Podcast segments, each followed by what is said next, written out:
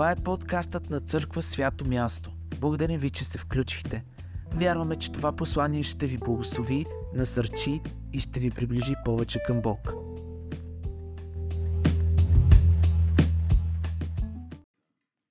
Слава на Бога, много се радвам, че съм тук между вас и повече, че сме в Люлин. Да. Аз по принцип ме питат откъде си, аз казвам, аз съм люлинчанин. Преди 33 години, когато идвахме в България, аз малко преместим, че... Да, да, благодаря. Преди 33 години, когато идвах в България, Люлин 3, първата ми квартала е където живях.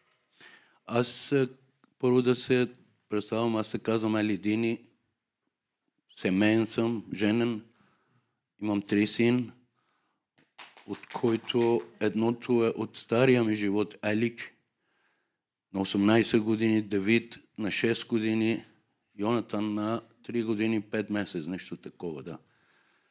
И живея в България, сега съм от надежда вече. и, и наистина, там бях седнал, мене ми е удобно отзад да си ядам, не се правям на много духовен, но там ми е по-удобно да отпускам, както искам. молих се, молих се и слава на Бога, много хубаво хваление имате наистина. Присъствието на Святи Духа чувствам, да. Аз не искам да ви взема много времето, гледам часовника, да почвам направо да представям. Наистина, аз много хубави думи каза пастора за мене, но не съм нищо повече от един, който Бог смили върху мен. Само това съм, защото бях мъртъв. Наистина бях между мъртвеците. Той ме намери. Той ме намери в тъмницата, където въобще мислех, че загубен съм, ще умре, ще гъния там в затворите. И аз детството ми гледам тук младежите, деца не може да кажем. младежите тук, и аз бях толкова от тях, когато чух за Господ от майка ми и баща ми. Майка ми е като пастор на жените. Аз съм от Иран, Техран, столицата. От майка ми чух, баща ми, чух, от майка и баща ми чух за Бог, който създаде небето и земята, за Авраам и синовете и за Измаил, който искаше да го жертвоотношение прави. За нас у Ислама беше Измаил, не Исак. И оттам вече отклонението почна направо. И докато пораснахме се и в нашата държава стана революция. Преди имаше царя и Шаншуа, точно по-добре знаеш партии. И, и, и аятолазите идваха и просто свалиха царя и вече стана Исламска република. И ние Иран много се радвахме, защото мусулманско семейство, от мусулманско семейство бях и много се радвах. Казвам, нашата държава ще бъде раят на земята. И тогава точно беше, когато аз бях на тинейджер. И точно ходихме, патрулирахме в улиците и в джамиите ни изучаваха както отвориме оръжието, както чистиме клашинковите, затвориме. И първите, вторите години след първата или втората година след революцията веднага почна войната между Иран и Ирак. Саддам Усейн видя, че нашите, нашите аятола убиха всичките генерали и ние вече сме слаби. Направо се атакува към Иран, някъде около 200 км влизал в нашата територия. И нашия лидер Хомейн, Аятола Хомейни тогава беше казва, че това е свещена война. Враговете са влизали са вътре и трябва да освобождаваме. И както на нашия език казва Аллаху Вели, че Аллаху Акбар. И те регнете.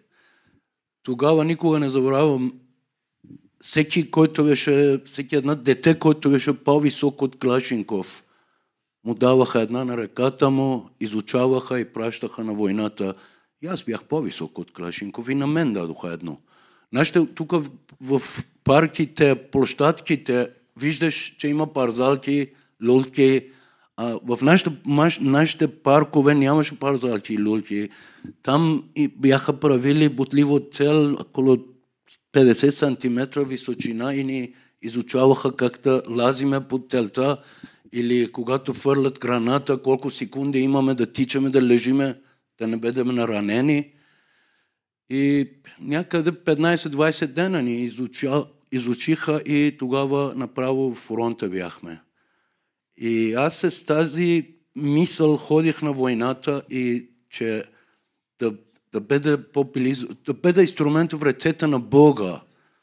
Нашите лидер каза, това е свещена война.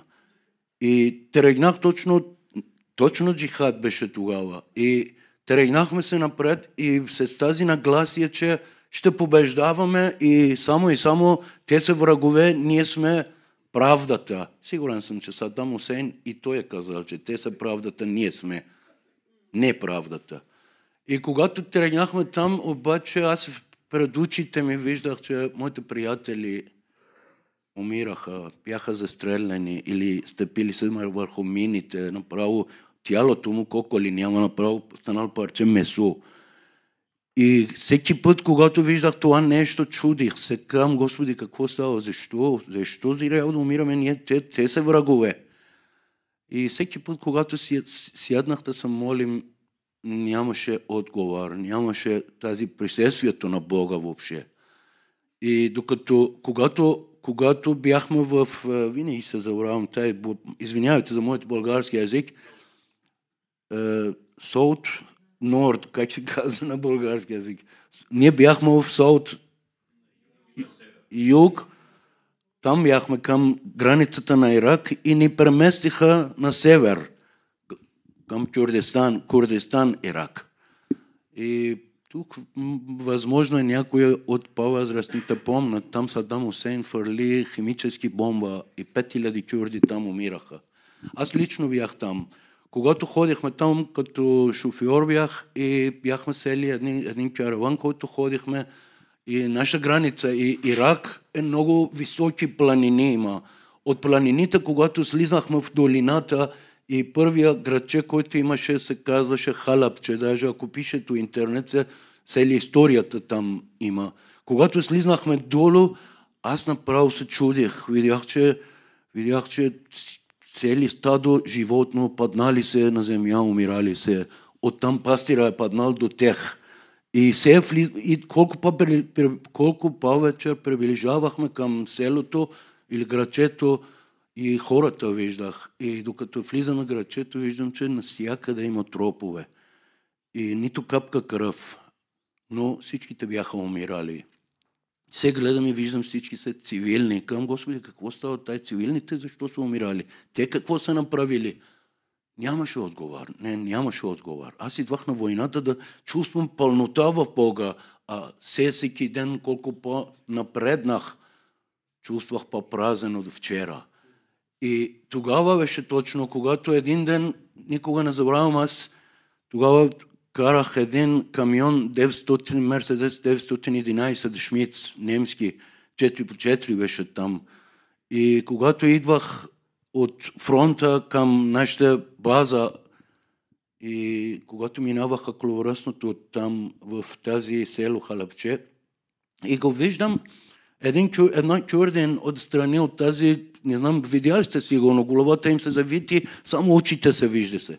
И висеше една клашенка в ръцета му. И с друго ръка ме махаше да спирам. Първо оплаших, казвам да не иска да ме вземе камиона, никой нямаше в тази градче. И видях, че не, не цели към мен. Намалих и казвам какво искаш и на ирански език, така с много силен диалект, така тюркски диалект ми каза, моля те спасявай ни, умоляваше направо. Казвам, кой сте вие? И свирна се зад храстите, друга страна на, на улицата, който минавах, слизна една жена, една момиче, някъде да е било на 16-17, една момченце, максимум да е било на, не знам, 14-15 годишен. Обаче, когато гледах в лицето тази жена, децата бяха така, в лицата им можеше да виждаш страха страх до смърт направо. Оплашени бяха много. И казвам, какво искаш? Казвам, моля те, карай ни до границата, да ходим в Иран. Ако останеме тук, всичките ще умреме. Първата мисъл в моята глава беше, Господи, какво става? Всички са мъртви. Те как са останали живи? Им казва, спирах се направо към, качвайте горе имаха багаж, сложихме в, зад камиона и те седнаха в, до мене в кабина. И когато седнаха в кабината, тръгнахме към, към да минаме околовръстното, да слизаме на, към границата, обаче някъде 100-200 метра по-напред от ясната страна видях една нещо училище, беше детска градина, нещо такова. Минахме е, тази, тази оградата на училището и след училището видях две купчина, точно толкова високо, малко по-низко от тази вашата таван, тук имате. Две купчина видях кукли. Много красиви, тради... с традиционални кюртски дерехи. Вие в България имате много хубави така традиционални дерехи имате. И те имат кюртски дерехи. И аз когато видях тая куклите, някъде, не знам, 300-400 кукли, имаше едно върху друг. И помислях, казвам, аз имам племеници и да вземам едно-две от тая куклите, да пращам нашия град. За спомен от войната. Направо спирах, теглих ръчното, без да кажа нещо на Кюрдина, отворих вратата и тичах. Имайте предвид, че същото караме не е далече, стрелят куршумите, виждаш в небето направо. Тичах към тази купчината да махам една, исках да вземем да бъркам в тази куклите, да вземем здрава кукла. Да не скъса нещо, нещо конец и това мога да е най-навънка. И когато махнах ръцете ми да фащам едното от тази куклите, чурдина отзад гърба ми видях, че вика, какво правиш, човече? Викаше. Ръцете ми махнах, фанах да фащам ръцете на куклата и обърнах лице, казвам, само да вземем една кукла, идвам, ръцете ми беше фанал ръкавата на едно от куклите.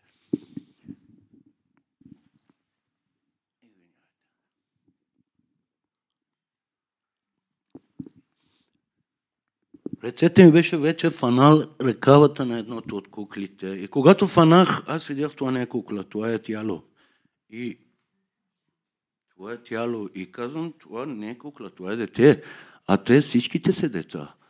А, а те защо трябва да умират, Господи? Какво са направили се? Те са цивилни, те са деца, са, те не са идвали на война. Обаче там тогава разбирах, че там, там, там лежи около 300-400 деца на копчина, тропове на децата, които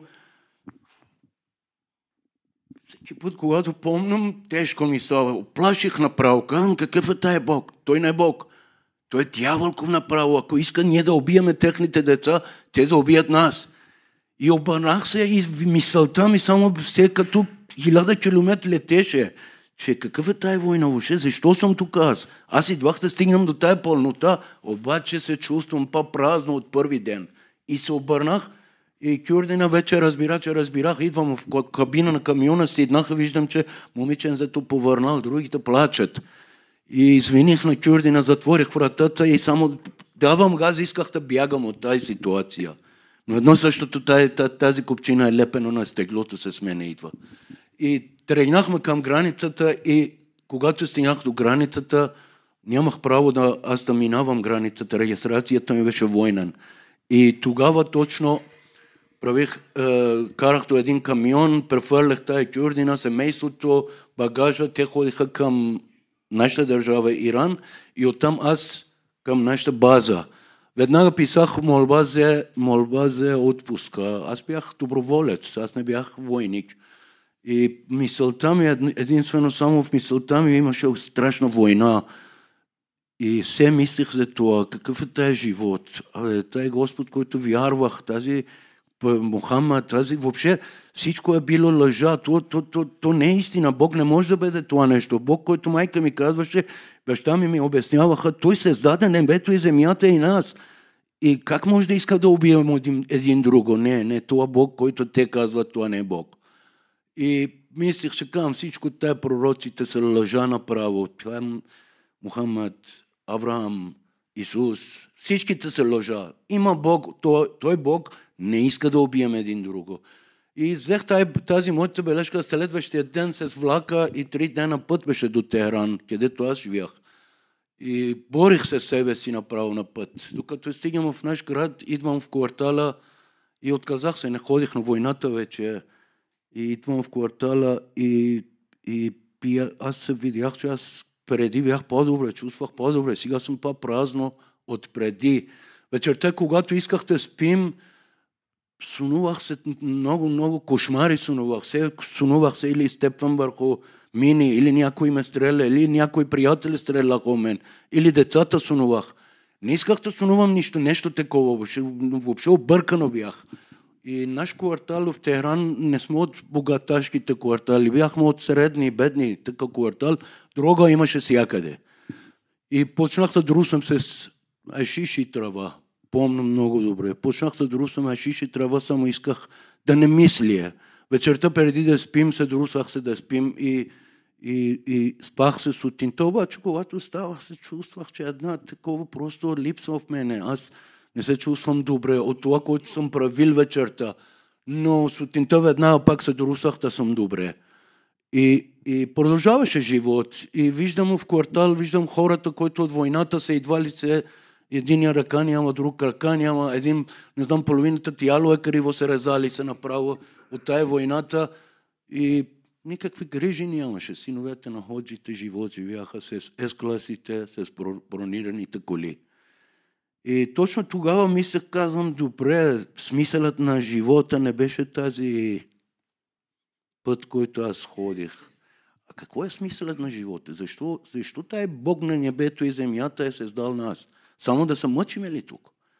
И точно тогава, когато се мислих, все борба имаше у мен да намеряме смисъла на живота, идвам вкъщи, виждам баща ми, идва вкъщи и с майка ми добро отношение се. И оттам гледам другото, за примерно, брат ми сутринта ходи на работа до вечерта да изкарва пари. За, когато имат дрехи, имат всичко вкъщи, те се, как си казва, има почет, уважение. Или зед ми същото, седа пак същото. И когато гледах и казвам, бре, аз намерих смисъла на живота. И значи, ако имаш пари, ти имаш всичко. Имаш любов, имаш сигурност, имаш ценност, всичко имаш. Обаче аз не исках да приличам на баща ми. Баща ми висок мъж, беше висок мъж и под тежък труд, кръста му малко беше гърбак. Така. Казвам, не искам да ставам като баща ми. И, и гледах и квартала, казах, че ще намерям по-лесно да изкарвам пари. И намерих. Почнах да продавам дрога там в квартала. Целта беше парите. Но колко повече пари идваше, аз толкова повече ставах алчен исках повече. Вече почнах да намразим конкуренцията, почнахме да се ледиме, да биеме и да държиме квартал да е наш. Докато един път тогава нямаше тай GSM-ите и така нататък. Даже в квартала много малко хора имаха телефони с шайбата. Момчетата искаха дрога, а аз имах на мене казва да искам, казах следващия ден, колко часе, кой адрес да се виждаме един друго. Когато ходихме на среща да му давам, обаче те бяха трима, ние бяхме двама. И все пак взех някой да е с мен. И когато ходихме на среща, само се, на срещата, обаче аз не знаех, че моите, мой човек е бил с един от тух, тех вчера. И когато се решнахме, те само видяха един друг, скочиха един към друг. И, и когато скочиха един към друг, направо изкараха ножовете. И те изкараха ножове, искаха да ръгат моите приятели. И аз изкарах се. Паднахме се един друго да пием негов нож. В моето чене падна направо. Обаче нашата нож падна в него гърло. На място падна и почина момчето. А нашата държава има закон, казва, казва зъб за зъб, око на око. Ако убил си някой, трябва да бъдеш умъртвен. Направо в квартала теглиха горе с кран тогава. И Казах на приятелят ми, тук вече не е наш място, тай да бягаме. Фанахме, граница, фанахме пътя към границата на Турция и слизаме в Турция, Истанбул, купихме паспорт фалшив, един Мерседес тогава кола и към границата на България тогава тръгнахме. Аз се помня точно, беше 1990 години, когато идвам в София, Помням и България и българите се викаха се, де, се, се, де се в улиците тичаха. И тук виждам, казвам, какво става тук и хората казаха, че тук искат да изфалят комунизма, да стане СДС. Казвам, какво е това СДС? Това е демокрация. Интересно беше, аз първи път чух за демокрация и такива неща. И мой приятел казваше, ели, дай да те тръгвам към Холандия. Холандия е много хубав държава, няма закон. Там ще отворим един кафешоп, продаваме дрога, ще друсаме, правим един отър, живееме живота. Казвам, чакай да видим какво е тази, какво е тази СДС. И той ми казва, той ми казва обаче да те регваме и останахме близо 5-6 месеца. Аз седях тази СДС, който те казват, не е демокрация, това е пълна анархия направо. И аз му казвам, човек, къде да отиваме по-добро от тук? Прави каквото искаш, плащай и те регвай. Даже Холандия не е така като България. Дай да оставаме тук. И останахме в България тогава. Много добре помням, България тогава беше ситуацията много зле. Нямаше правила, нямаше закон, беше пълна анархия наистина. И в България пак, аз в България лежал съм, лежал съм 14 години, 11 месец, 10 месец нещо в три пъти затвор. И в България, докато бяхме в тази подземен свят, в това вземе на друга човек идва да купува, ние да му даваме, той обаче в място да дойде да купува, той не искаше да мами да ни прави грабеж, да вземе да ни стреля в квартал Левски, София. И той влиза вътре с, с един скорпион, като юзия това нещо. Направо с влизането стреля, ние бяхме двама, той не се очакваше да сме двама. Стана борба там вътре. Първата оръжие взехме от ръката, той изкара втория, направо стреля към главата ми. Аз ако бях забавил да си ядам, щеше да цели точно челото ми. И куршума мина между косата ми точно, изгори кожа на главата ми. Обаче моето куршуми седна у него едно, две, три, четири, пет на място падна. И оттам казвам, на моите, мой човек казвам, дай да изчезваме човек. Една имахме убийство, стана две. Моето място е на тънато на ада вече. Опрошка няма за мене вече. Мисълта ми това беше. И бягахме се и аз в България съм лежал в три пъти. Извинявайте. И, и докато бяха в затворите втория път, вече бях рецидивист и знаех как да лежим в затворите. С влизането ми в затвора, прочах се дрога, продавах се, друсах се, минаваше време. И един ден, когато идвам към моите келя, да, да, аз лежах за убийството първото, нека да кажем, там делата, беше убийство, грабеж и, и, и, и, и дрога, оръжие. Вторият дело беше за отвеличане, дрога, оръжие. Третата ми дело беше за контрабанда, контрабанда, нелегално преминаване от граница и паспорт фалшив. Втория път беше когато бях в затвора. Обаче бях рецидивист и знаех как да живееме. Веднага поръчахме дрога, друсахме се, продавахме се да мине време. Но колко да друсеш, в този миг чувстваш пълнотата от една празноти, който сам си пълнил себе си. Но следващия ден тази абсиденцията ти правише 300 пъти по-празно от преди. И докато един ден, когато аз бях трусен, идвам към моите келия и тогава може да познавате някой от вас. Лъжеше един, който Майкъл Капустин се казваше, за банкова измама беше в България. Той беше моята секелиник. Влизам в челията и виждам, че то се сложи една, сложил шапка, една от тези кръглите шапки, които евреите сложат глава. Беше сложил главата си една Библия под мишницата и тръгна към вратата. И му казвам, къде ходиш, Майкъл? Казва, че ходим към църквата. И казвам, чакай малко, това е сряда, няма църква. Само неделя има църква. Има праглица се отворят там. И аз всеки седмица ходим, запалим свещ и правим така и слизам. Все пак е добро дело. Той ми каза, не, това не е ортодокски църква. Това е протестантски църква. Аз първи път чух за тая протестантите, честно ви казвам. И аз мисълта ми беше, какво толкова се протестират тези хора, че протестанти им казват. И му питам, може ли аз да дойдам на църква? И все пак тази Исуса Христа е нашата пророка. Той ми каза, да, може. И тръгнахме се с него и аз очакването ми беше, че си го виждаме някъде икони, където влизаме.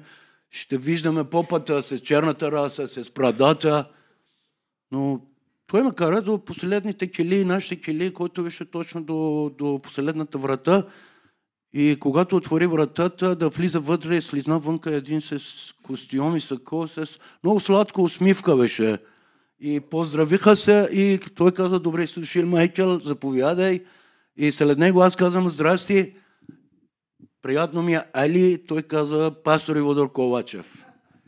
И казва, че обаче ръцете ми фанал такова, ще аз когато казах Али, и много мило ми гледа очите ми казва, мисулманен ли си ти? Аз бях трусен. Аз помислих, казвам, бре, сега ще ми каже, че ти си мусулманин, не може да дойдеш тук. И казвам, да, мусулманин съм, но Исус е наш пророк. Искам да дойдам вътре. Той каза, заповядай. И влизам вътре и точно така редица имаше. Никакви попа нямаше, никакви брада, никакви черната раса или икони нямаше. Точно така редици столове имаше, ходих си най-назад и, и внимателно слушах. Той какво, какво преповедва, изобщо не помня. Но една нещо, което помням, накрая каза да се молиме.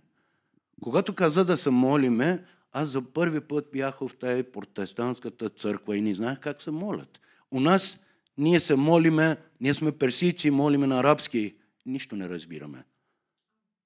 А ортодокската църква ходил съм, попата пее, пак нищо не го разбирам. Но тук ми беше интересно сега той как ще моли. И когато почна да се моли, да, да, каза да се молиме, всичките завиха на топката, каза, затвориха очите. И аз го гледам там и казвам сигурно, това е моделът. И аз завих на топка, затворям очите ми и, и, и затворих очите ми, но внимателно слушах.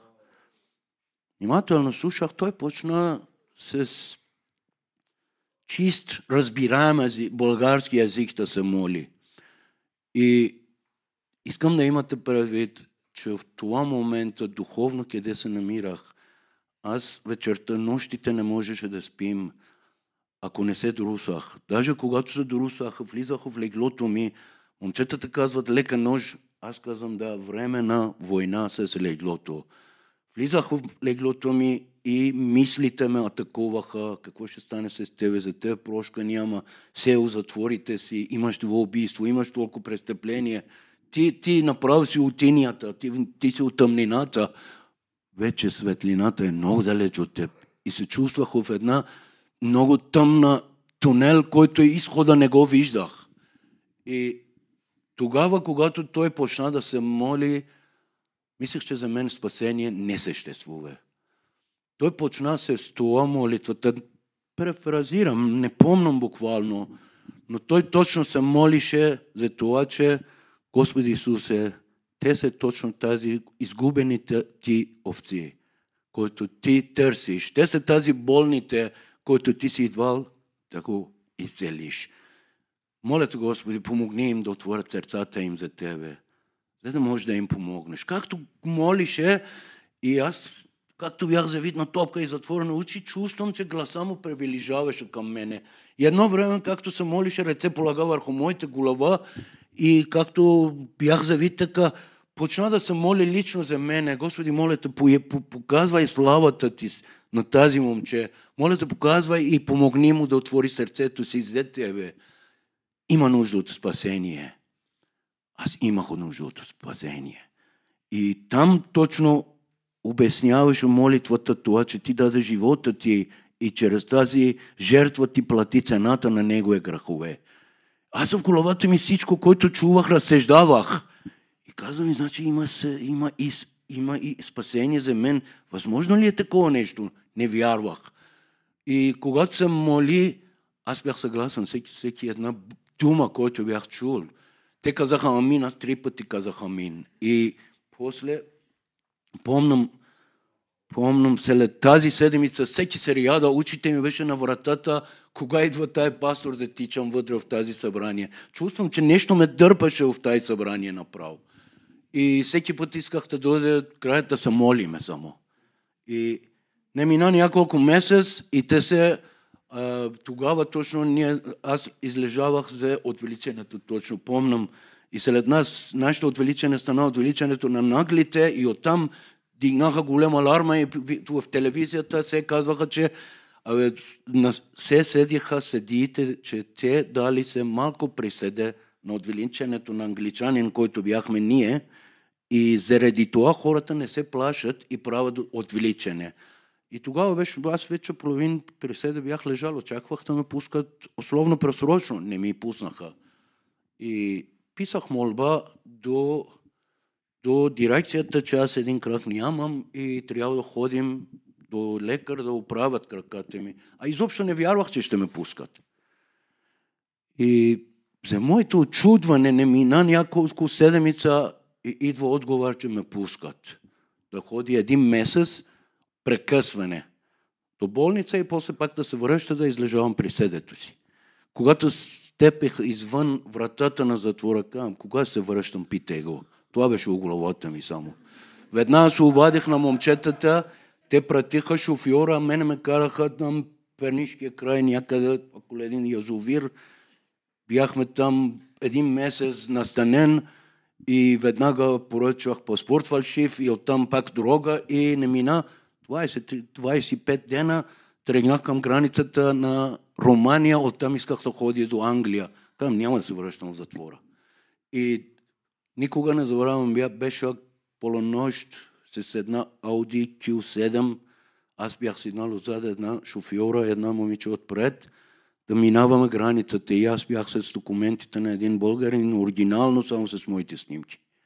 Влизаме в границата и и там, когато влизаме там, той вземе личните карти, шофьора и дава на граничара.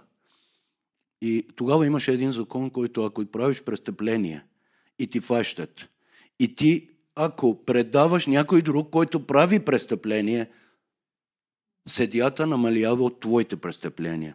Каналджията, който искаше да ме праща, него бяха в анализ с фалшиви евро. Той преди да влизам на границата, беше, мене ме беше предал. Те ме чакаха. И влизам в границата и те, когато взеха трите лични карти, отзад казва, отвори прозореца, отворих прозореца, аз видях граничара, не гледа нищо, само и само гледа раната, оченето ми, двете патерици, които в колата беше.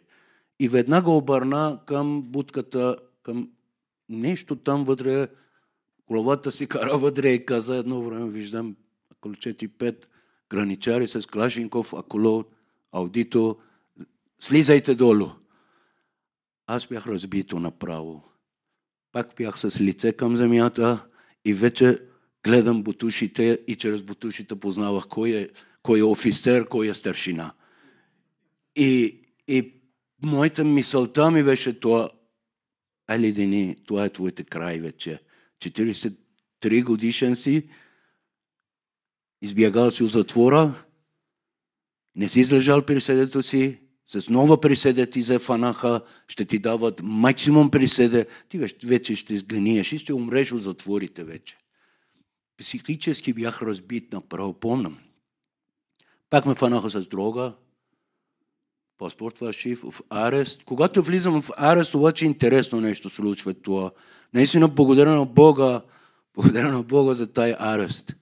Защото когато влизам там, виждам, че мене ме караха в една келия, който имаше един иранец, който избягал от Иран и, и иска да ходи към Европа и да стане беженец.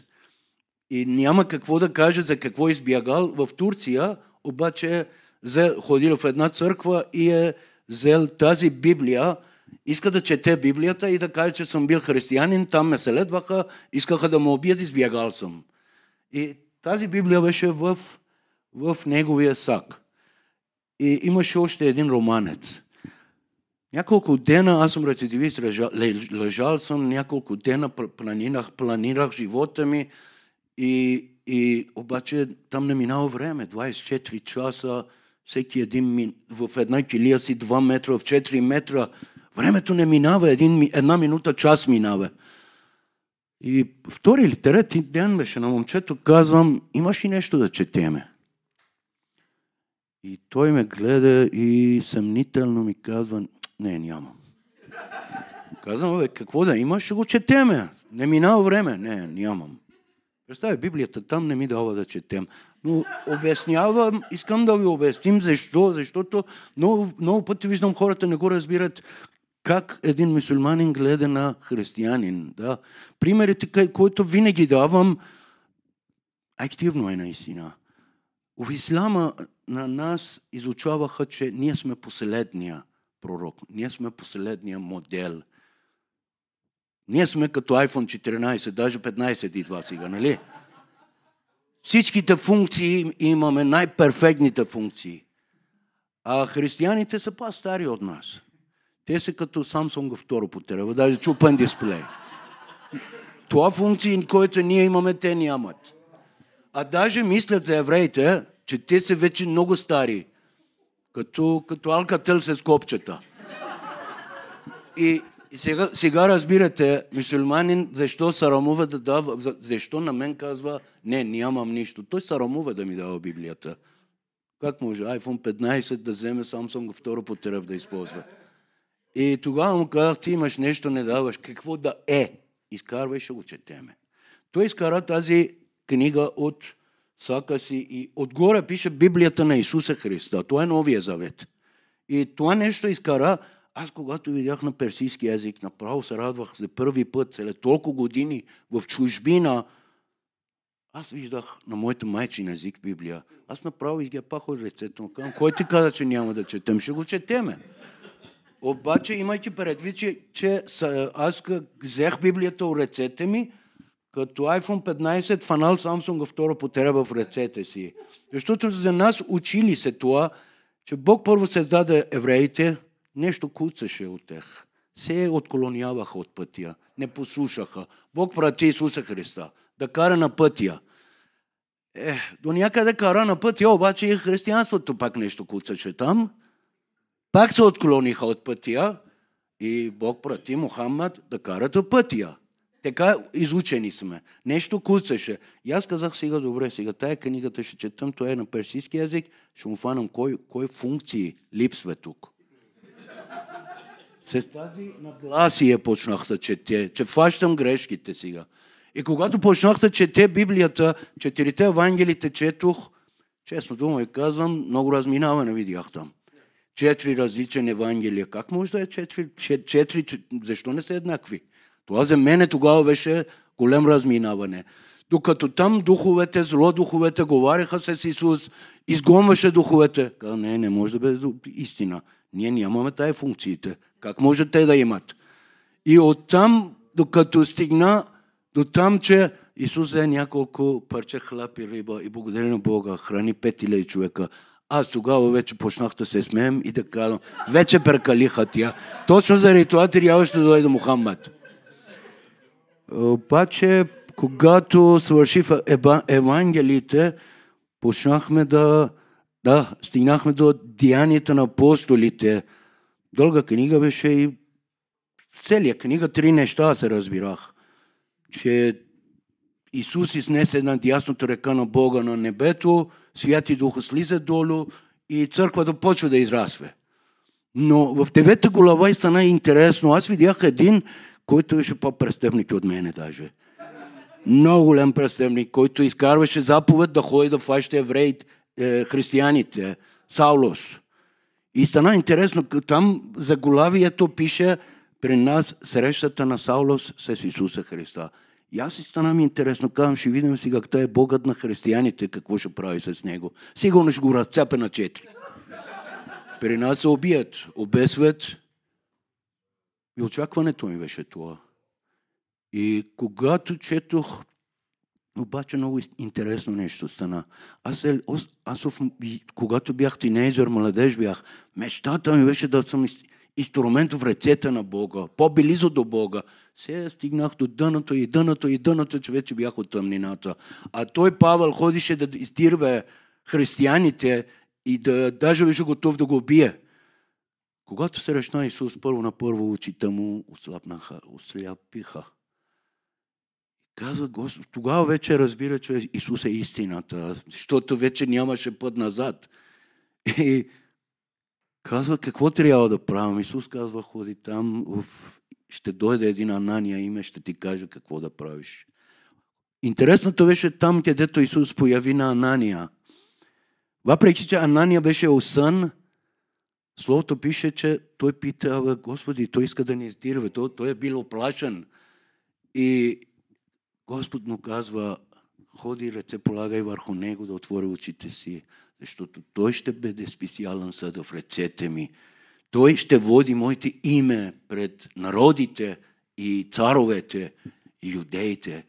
Аз когато четох това нещо, казвам, бре, християнството е готино нещо. Това е то, то, то, то до вчера ходеше да убия и днеска се решна с Исус. Следващата етап ходи да бъде инструмент в ръцете на Богът на християните.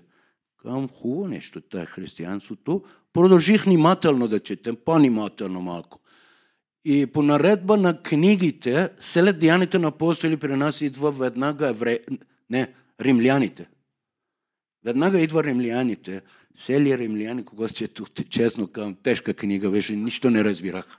Но една нещо, което видях в 10 глава, в 10, 10 глава, в 9 стих, тази стих лично с мене се говореше и, и казваше, ако изповядваш от устата си, че Исус е Господ и вярваш в сърцето ти, че възкръсна от мъртвите, ти си спасен. Аз се блокирах, вярвайте, по-лесно ме разбирате. Старите компютъри, видяли сте някога, забие направо. Аз бях като тай компютър блокиран. Към как може да е спасен? То нито пари иска от мен, нито иска да убием някой. Ислама казва, че който не приеме, благовестваш, който не приеме кръвта му е халал, да може да убиеш. И е добро дело. И тук не иска да убием, не иска да правим нищо, даже да плащам, само иска изповед и вяра в сърцето ми. Но как може да е Исус Господ? Той, той човек не може да е Господ. Все ги бур, такиви борби в моята глава беше. Но имаше, на края на стиха казваше, ще бъдете спасени. Аз търсех тази дума само. Аз мислих за това. Ден и нощ. И мислих, че за мен няма, но тук ми каза, че има. Продължих да чете по-интересно. Докато четох първи Коринти, втори Коринти, там видях истинския любов, какво означава. Аз, мис... аз тама не разбирах, че аз съм бил заблуден. Аз мислих, че това страста е любовта. А тук има истинския любов. Това гап е любов. И продължих напред галатяните. Оттам вече продължих да чете, докато едно по едно книгите, които четох, до евреите стигнах. Интересно беше, хубаво нещо беше. Там много, много ме много, много стихове докосваше ме. И се казваше, че какво е истината наистина.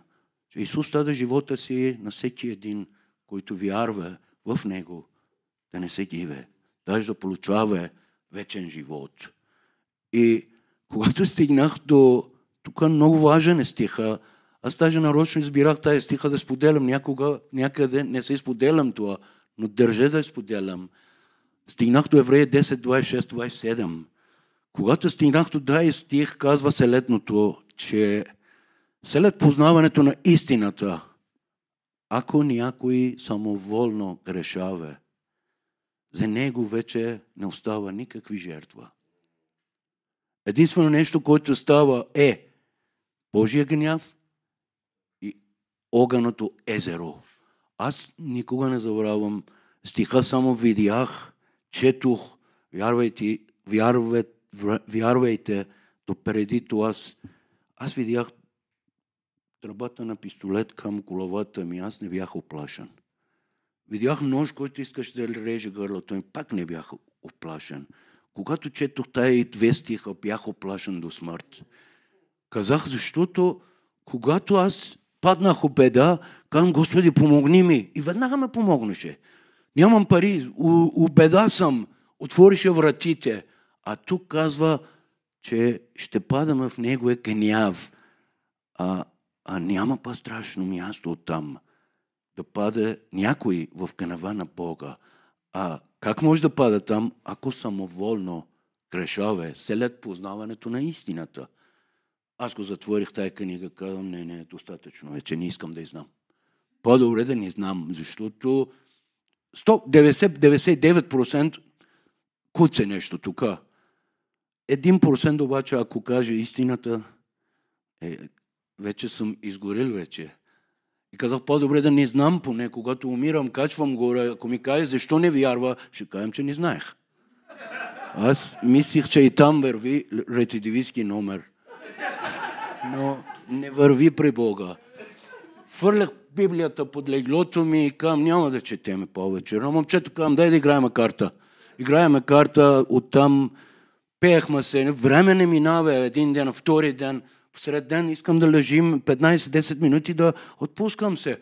Един мил глас точно тук ми казваше, вземи тая книга, чети го. Аз оплаших, когато чувах тая глас. И изкочих се към какво става с мене. Да не съм полудял, защо чувам тая гласове?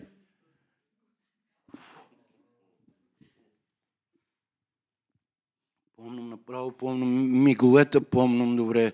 Много мил глас беше. И трети ден беше нещо такова. Когато тая мил глас чух, обаче така както чух, изкочих, сиднах и обаче Бог ми даде да виждам, че аз съм презрачен пред Него. Той вижда всичко. Аз не може да кажам, че не знаех. Той знае, как да обясним, той знае, че аз и знам, че той знае, че аз и знам истината. Аз станах и си иднах, много беше жал за себе си, че той знае всичко. Аз и знаех, че от затвора слизам вънка, аз не знам как да работя, аз не съм работил, аз само престъпление съм правил. И знам, че пак правам престъпление. А аз ако и знам истината, пак да правам, ще падам в неговия гняв. И тогава беше точно станах се, сиднах се и казвам, Господи, при тая пастор Иводор молихме, молил съм и знам как съм молят. Завих на топка, затворих очите ми, кам Господи, прощавай ме. Аз много майтапих се с Твоите Исуса Христа. Обещавам да чете вече сериозно. Казвам, щом той знае истината, по-добре да чете, да и знам до края какво има, има предвид. И когато почнах да чете и, и, и, и, и свърши тая книга, в книгата на Яков след евреите беше много хубав книга. Тая книга много неща е чистила в мене. Много неща. И след това вече първи Петрово, второ Петрово, първо Йоанна, второ и е така до края на книгата, до откровението. Беше тежко откровението, нищо не разбирах. Но някои стихове се говореше с мене. И когато свършихме, в нашата Библия, последната листа точно пише, че какво е твоето решение? И по това има молитва на покаяние. Какво е твоето решение и молитва на покаяние под него? И аз седнах се някъде около 2-3 часа полунощ беше иранеца, романеца спи. Аз аз седнал съм там и мисля и тази стихове летето в коловата ми че аз вярвам, че всеки един човек, за да чувства пълно, му е нужен един от тези три неща, които казвам, или двете, или и трите. Любовта, сигурността и ценността. И аз видях, че в тая книга казва Бог толкова тебе възлюби, който си от тая света, че прати еднородния си син заради тебе за да ти да не се закиваш. Видях такова любов, въпреки че аз имам толкова грешки и престъпления, той прати, той да плаща цената на моите престъпления. И сигурност, казват, виждам, че ми пак се разстиха, казва, ако е Бог с тебе, кой може да е против тебе? И виждам, истина е наистина. Той е мощната сила, която създаде небето и земята. И ценност, толкова ме цени, че плати цената с кръвта си Господ. И точно тогава беше, чувствам, че ми казваше, клокнам на вратата. Али, ако отвориш, аз влизам вътре. Ти сам не можеш. Отвори вратата на сърцето ти, може да влизам, да ти помогнам. И аз се затворих очите си, мислим и виждам тая книга е книга на любовта. Тук не видях нещо, как си казва това, нередно. Ако има нещо, което аз не, го, не съм съгласен или духовете, или рибата, явно аз не съм разбирал. Аз имам нужда от тая спасение. Борих се с себе си.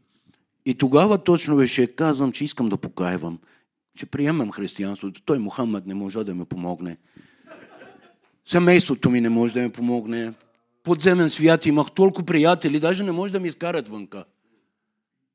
Казвам обаче, тук казва, че ако вярваш в мен, свободен си направо. Да. да. Ако пърбедваш в моето слово, наистина си моите ученик. Тогава разбираш истината. Тази истина е, който тебе те освобождава. И тогава решението реших и ставам, казвам, искам да ставам християнин, се мисълта ми, как да правим, какво да правим. И там казваше, трябва да изповядваш от устата ти и вярваш в сърцето ти, но аз и знаем, че аз съм рецидивист, утре може да го отричам. И събудих иранци, иранеца и романеца. Казвам, нека да има свидетел.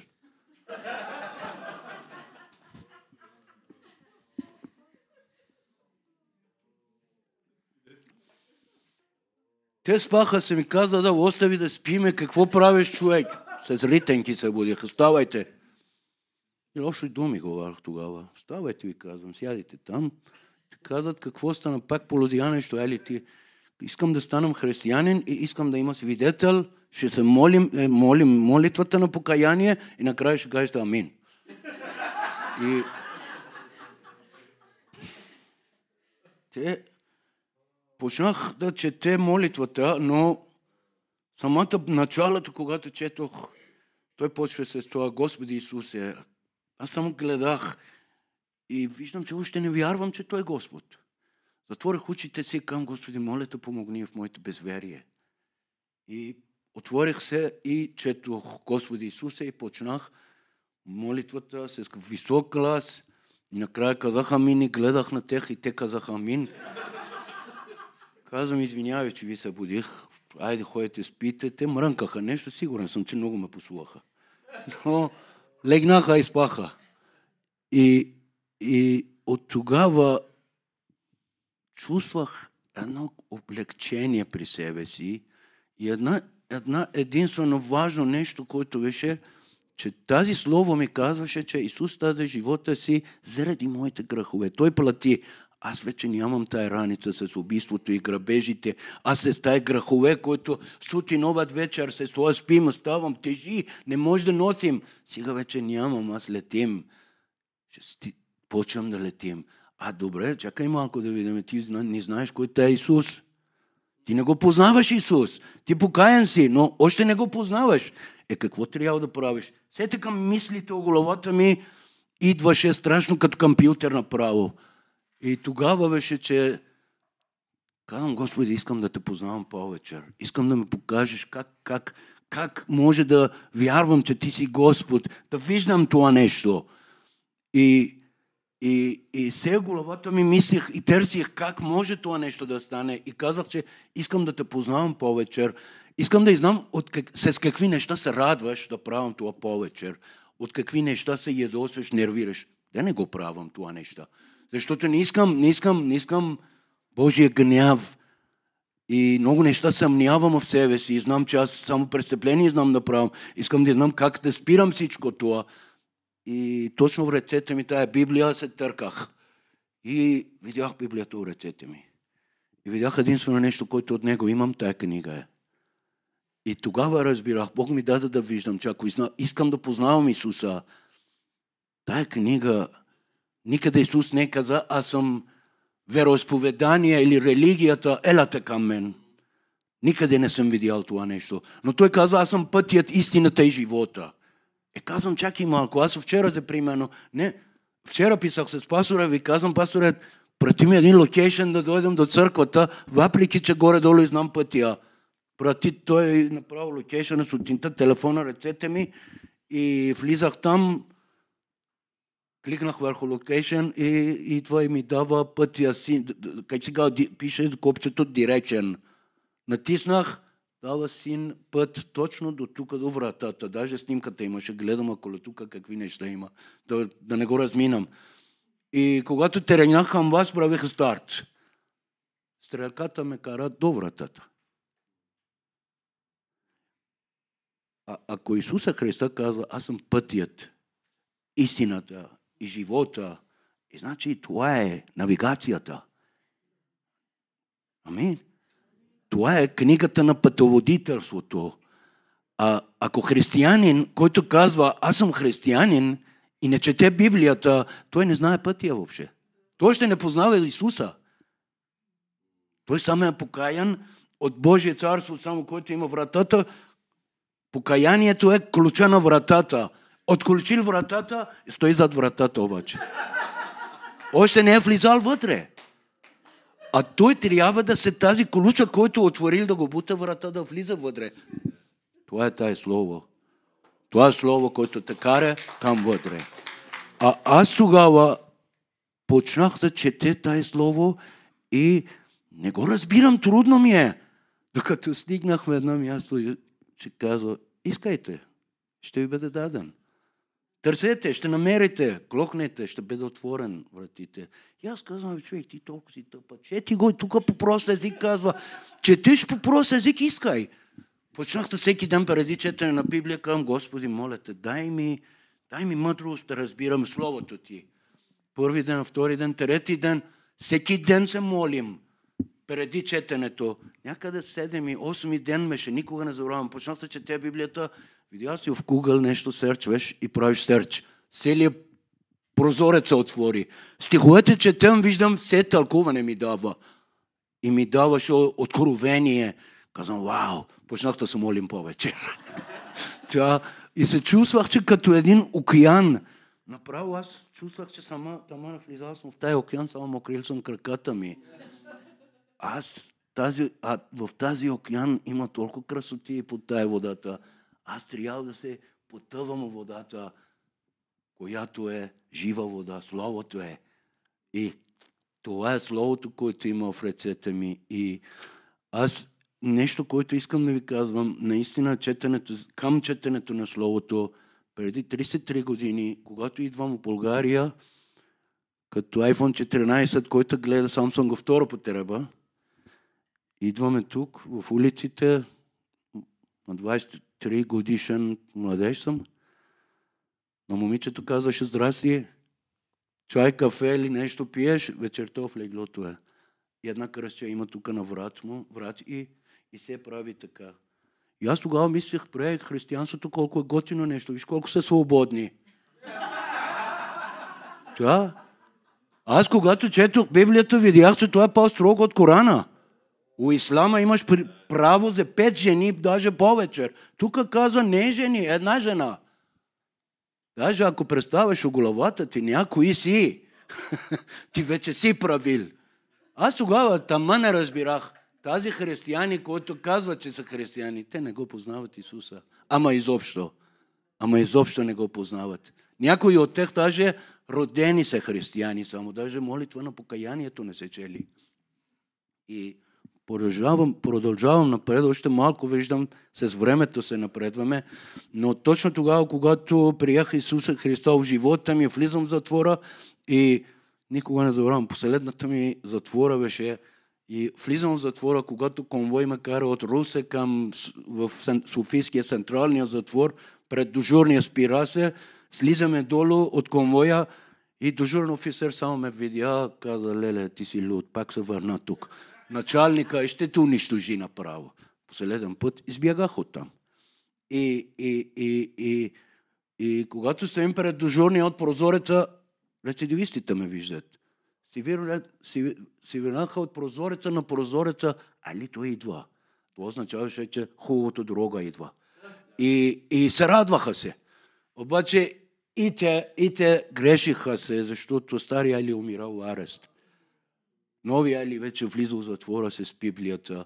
И благодарение на Бога за тази арест и тази затвор, който лежах, аз в затвора, когато влизах, аз в затвора минал съм същото място, където дрога продавах, телефони имах, интернет имах, всичко имах там. Вече библейския курс минах до четвъртия семестър в затвора и взех, взех диплом, сертификат за компютърна курса. Даже български язик учих там 6, 7 и 8 клас. И покрай това взех книжката ми даже. Благодарение на Бога. И това ви обяснявам да кажем, че покаянието е много важно нещо. Покаянието не е само и само приказки. Покаянието означава, че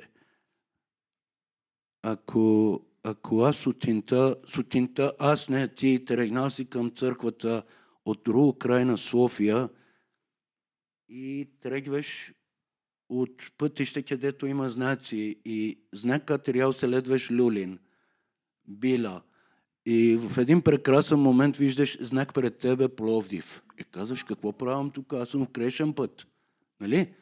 Аз трябва съм в църквата, 11 часа почва службата, а половин час съм идвал насам, по грешен път. Покаянието на прост език може така да обяснявам, че точно тогава е, че първият изход завиеш обратно и към Люлин. Люлин. Ако достига карал си с 60 км, дигаш до 100 км и газ към Люлин, да не се забавиш. 180 градуса точно.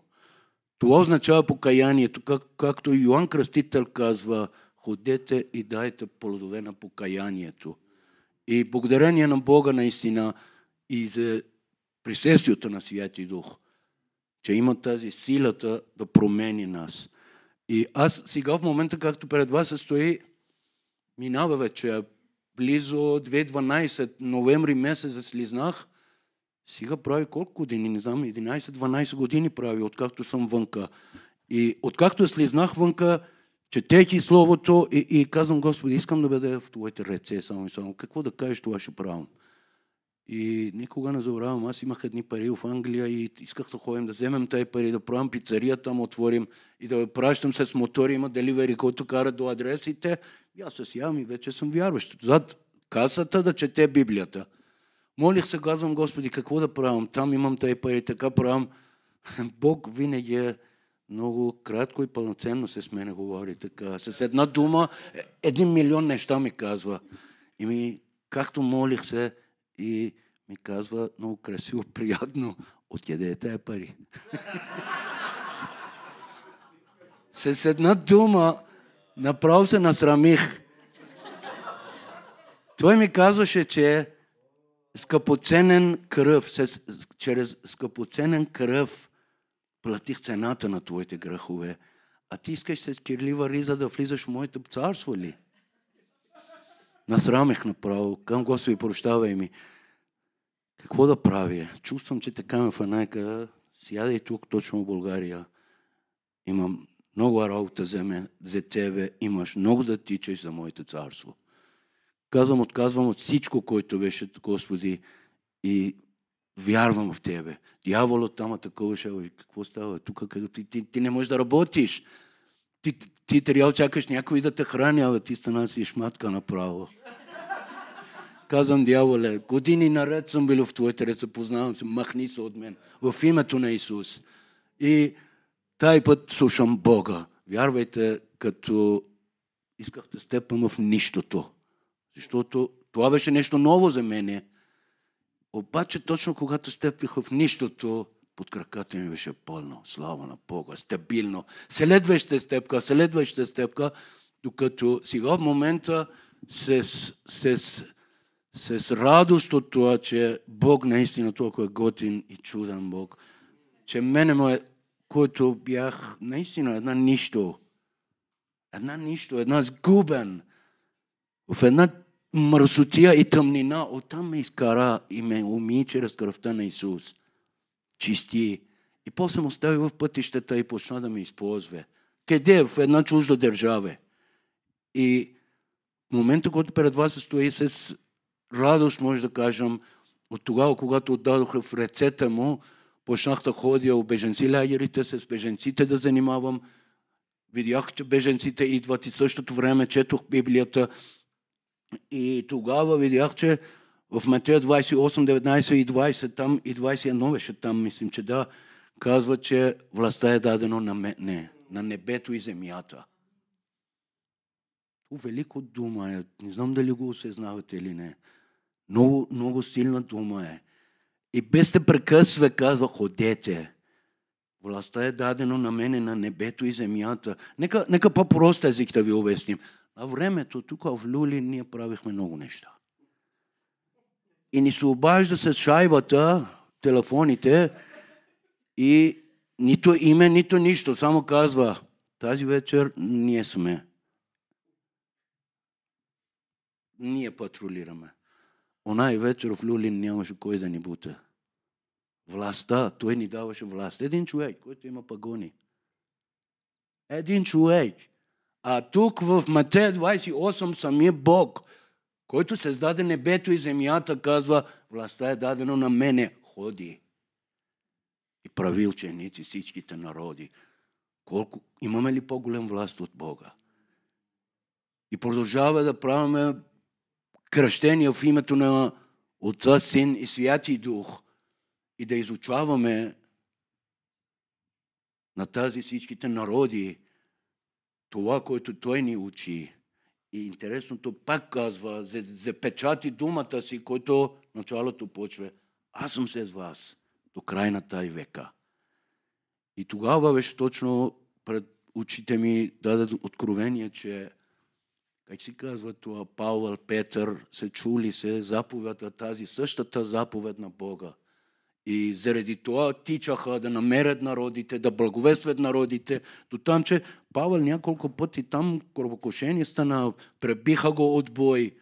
И, и това заповед е същото за мен, за теб, за нас. И тогава беше, че гледам и казвам, Павел и Петър толкова ходиха, ние нямаме нужда да ходим до други държави. Другите народи идват на крак. Чужденците, беженците.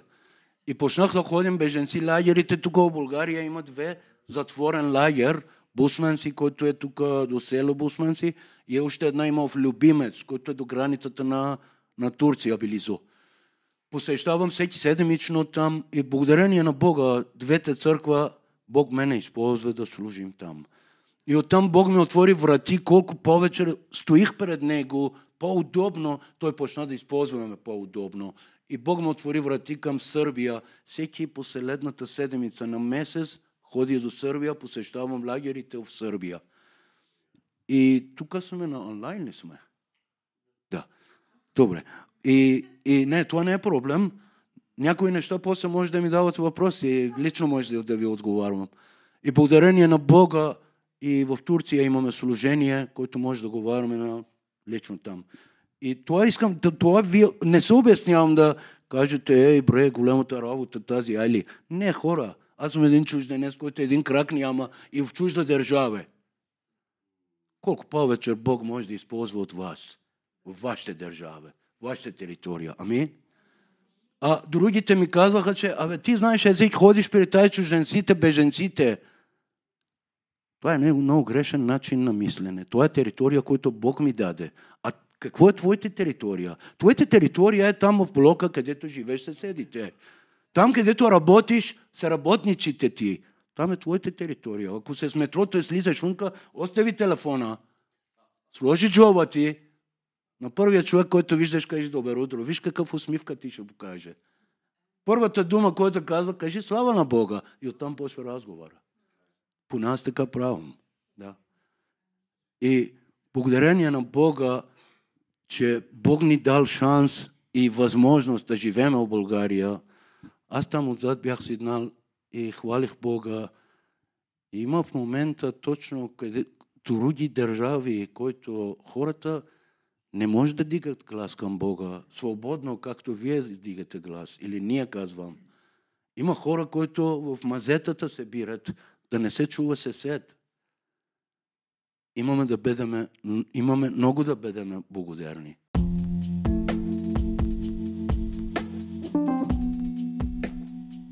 Благодарим ви, че се включихте. Повече за църква свято място може да разберете като посетите сайта ни holyplace.church или просто посетите някой от социалните ни канали. До нови срещи!